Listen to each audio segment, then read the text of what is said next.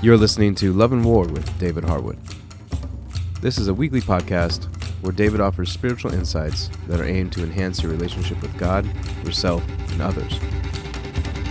If you are edified by what you hear, please recommend this podcast to people you love. Now, here's David.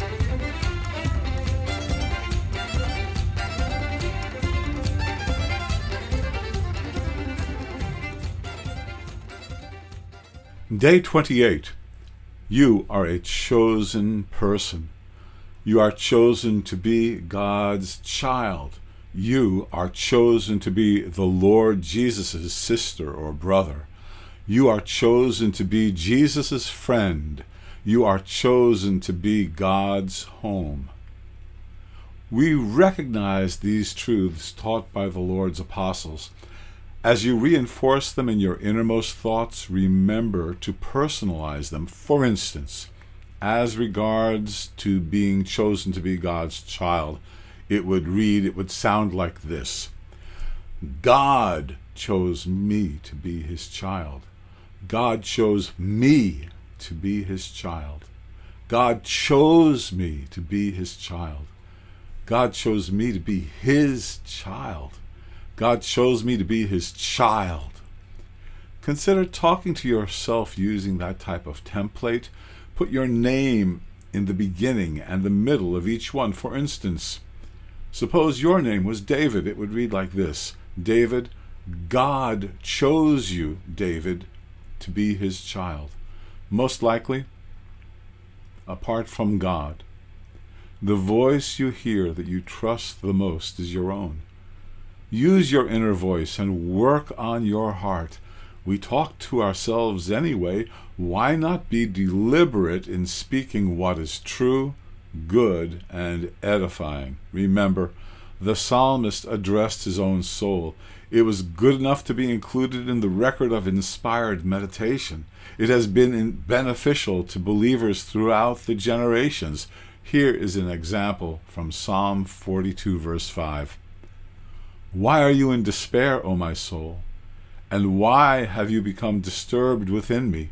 Hope in God, for I shall again praise him for the help of his presence. Today, utilize these simple techniques to develop and personalize your awareness of your position in the Lord. Who are you in the Lord? You are in the relational sphere of the life of Jesus. You are in the Lord. He is your home environment. We touched on this in our 19th meditation. We briefly stressed that you are loved so much that God placed you in Jesus. Through God's work, you are in the Messiah. You are in the Lord. Let's explore this a bit more. It will be good for you. The following is a review of an elementary truth. You are an anointed person. This needs to be part of your inner narrative. 2 Corinthians chapter 1 verses 21 and 22. Now he who establishes us with you in the Messiah and anointed us is God, who also sealed us and gave us the Spirit in our hearts as a pledge. Think of yourself that way. Talk to yourself about this. Direct your inner speech. To continue, as someone the Messiah anointed, you are being taught by God. This is something the Lord has done to you because you are in the Messiah. 1 John 2:27. As for you, the anointing which you received from him abides in you, and you have no need for anyone to teach you but as his anointing teaches you about all things and is true and is not a lie, and just as it has taught you, you abide in him. Think of yourself that way. Recognize it. Meditate upon this and receive it with gratitude. In fact, in Jesus, you are blessed to be included in the people who were promised the reception of the Holy Spirit. You are blessed. You are chosen. Galatians 3:14. In the Messiah Jesus, the blessing of Abraham might come to the Gentiles so that we would receive the promise of the Spirit through faith. Think along these lines I am blessed. Father chose me to be a member of his people who receive his Spirit. This is important too. There is a succinct, well known description of the anointing through which the Messiah Jesus ministered. Acts 10 38. You know of Jesus of Nazareth, how God anointed him with the Holy Spirit and with power, and how he went about doing good and healing all who were oppressed by the devil, for God was with him. This is an aspect of the Spirit's activity that is present in your life and in the life of every believer. Resurrected God incarnate said, You will receive power when the Holy Spirit comes upon you. Acts 1 8a. He who said this is reliable. I encourage you to believe his word. Talk to yourself about this. Direct your inner speech. Believe it. This will give God's presence pleasure. What do you have in the Lord? It is right to remember that you have been redeemed. The guilt of your trespasses has been removed. You have redemption because you've been redeemed. Ephesians 1 7 to 8a. In him we have redemption through his blood, the forgiveness of our trespasses, according to the riches of his grace which he lavished on us. Having an inner narrative that believes these identity matters to be objectively true opens the door to experiencing their reality. What are you in the Lord? These truths are wonderful. I trust you are familiar with the following verses. Multitudes of books and messages have emphasized them, but please reconsider them. They are fundamental and should not be overlooked. To begin, consider this you are the product of the works of God's hands. In Jesus, you were recreated. You are a new creation. 2 Corinthians 5 17. Therefore, if anyone is in the Messiah, he is a new creature. The old things passed away. Behold, new things have come. You are not made of inanimate marble. You have been marvelously formed to be the living, moving image of God. He designed you in the Messiah for a morally excellent, emotionally fulfilling, life engaging, meaningful life. Ephesians 2 10.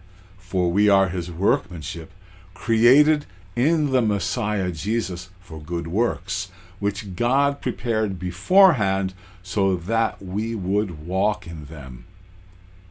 Where are you in the Lord? In the Messiah, you have been brought near to God. Ephesians 2:13. But now, in the Messiah Jesus, you who formerly were far off have been brought near by the blood of the Messiah. You are with the Messiah who is enthroned in a holy spiritual dimension. Ephesians 1 3. Blessed be the God and Father of our Lord Jesus the Messiah, who has blessed us with every spiritual blessing in the heavenly places in the Messiah. You are with the Messiah, positioned in him in the heavenly realm in a place of great influence. Colossians 3 1. Therefore, if you have been raised up with the Messiah, keep seeking the things above where the Messiah is, seated at the right hand of God. What happened to you? In the Messiah, your old person actually died.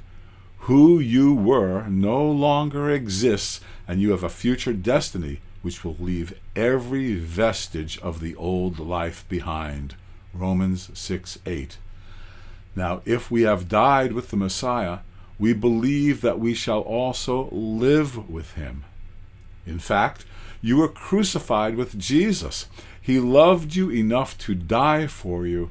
He loves you enough to live in you. It is important that you think of yourself as being a person in whom Jesus abides. Galatians 2:20. I have been crucified with the Messiah, and it is no longer I who live, but the Messiah Jesus lives in me, and the life which I now live in the flesh, I live by faith in the Son of God who loved me and gave himself up for me. In Jesus, who you used to be was executed. Obviously, that is not the end of your story because you are in Jesus, you partake of his resurrection, you were raised up with him. It is written that God raised us up with him and seated us with him in the heavenly places in the Messiah Jesus. Ephesians 2 6. Finally, you honor God and His Word when you believe these identity matters. As you deliberately integrate or reinforce these holy realities, your godly inner narrative will be strengthened and will give God's presence pleasure. That is the focus of these meditations. That is our goal. These truths are helpful for the purpose of developing communion with the Lord. Something that is often overlooked is this the reason you died with the Messiah, were raised with the Messiah, and ascended to heaven in the Messiah, and are seated with the Messiah is to have fellowship with God through the Messiah. John 17, 3. This is eternal life, that they may know you, the only true God, and Jesus the Messiah, whom you have sent. Embrace these truths, meditate upon them, Apply them to yourself. Be grateful. As you do, you will give God's presence pleasure. Ask Him for help. Abba, in the name of Jesus, may the words of my mouth and my heart's deepest thoughts give your presence pleasure.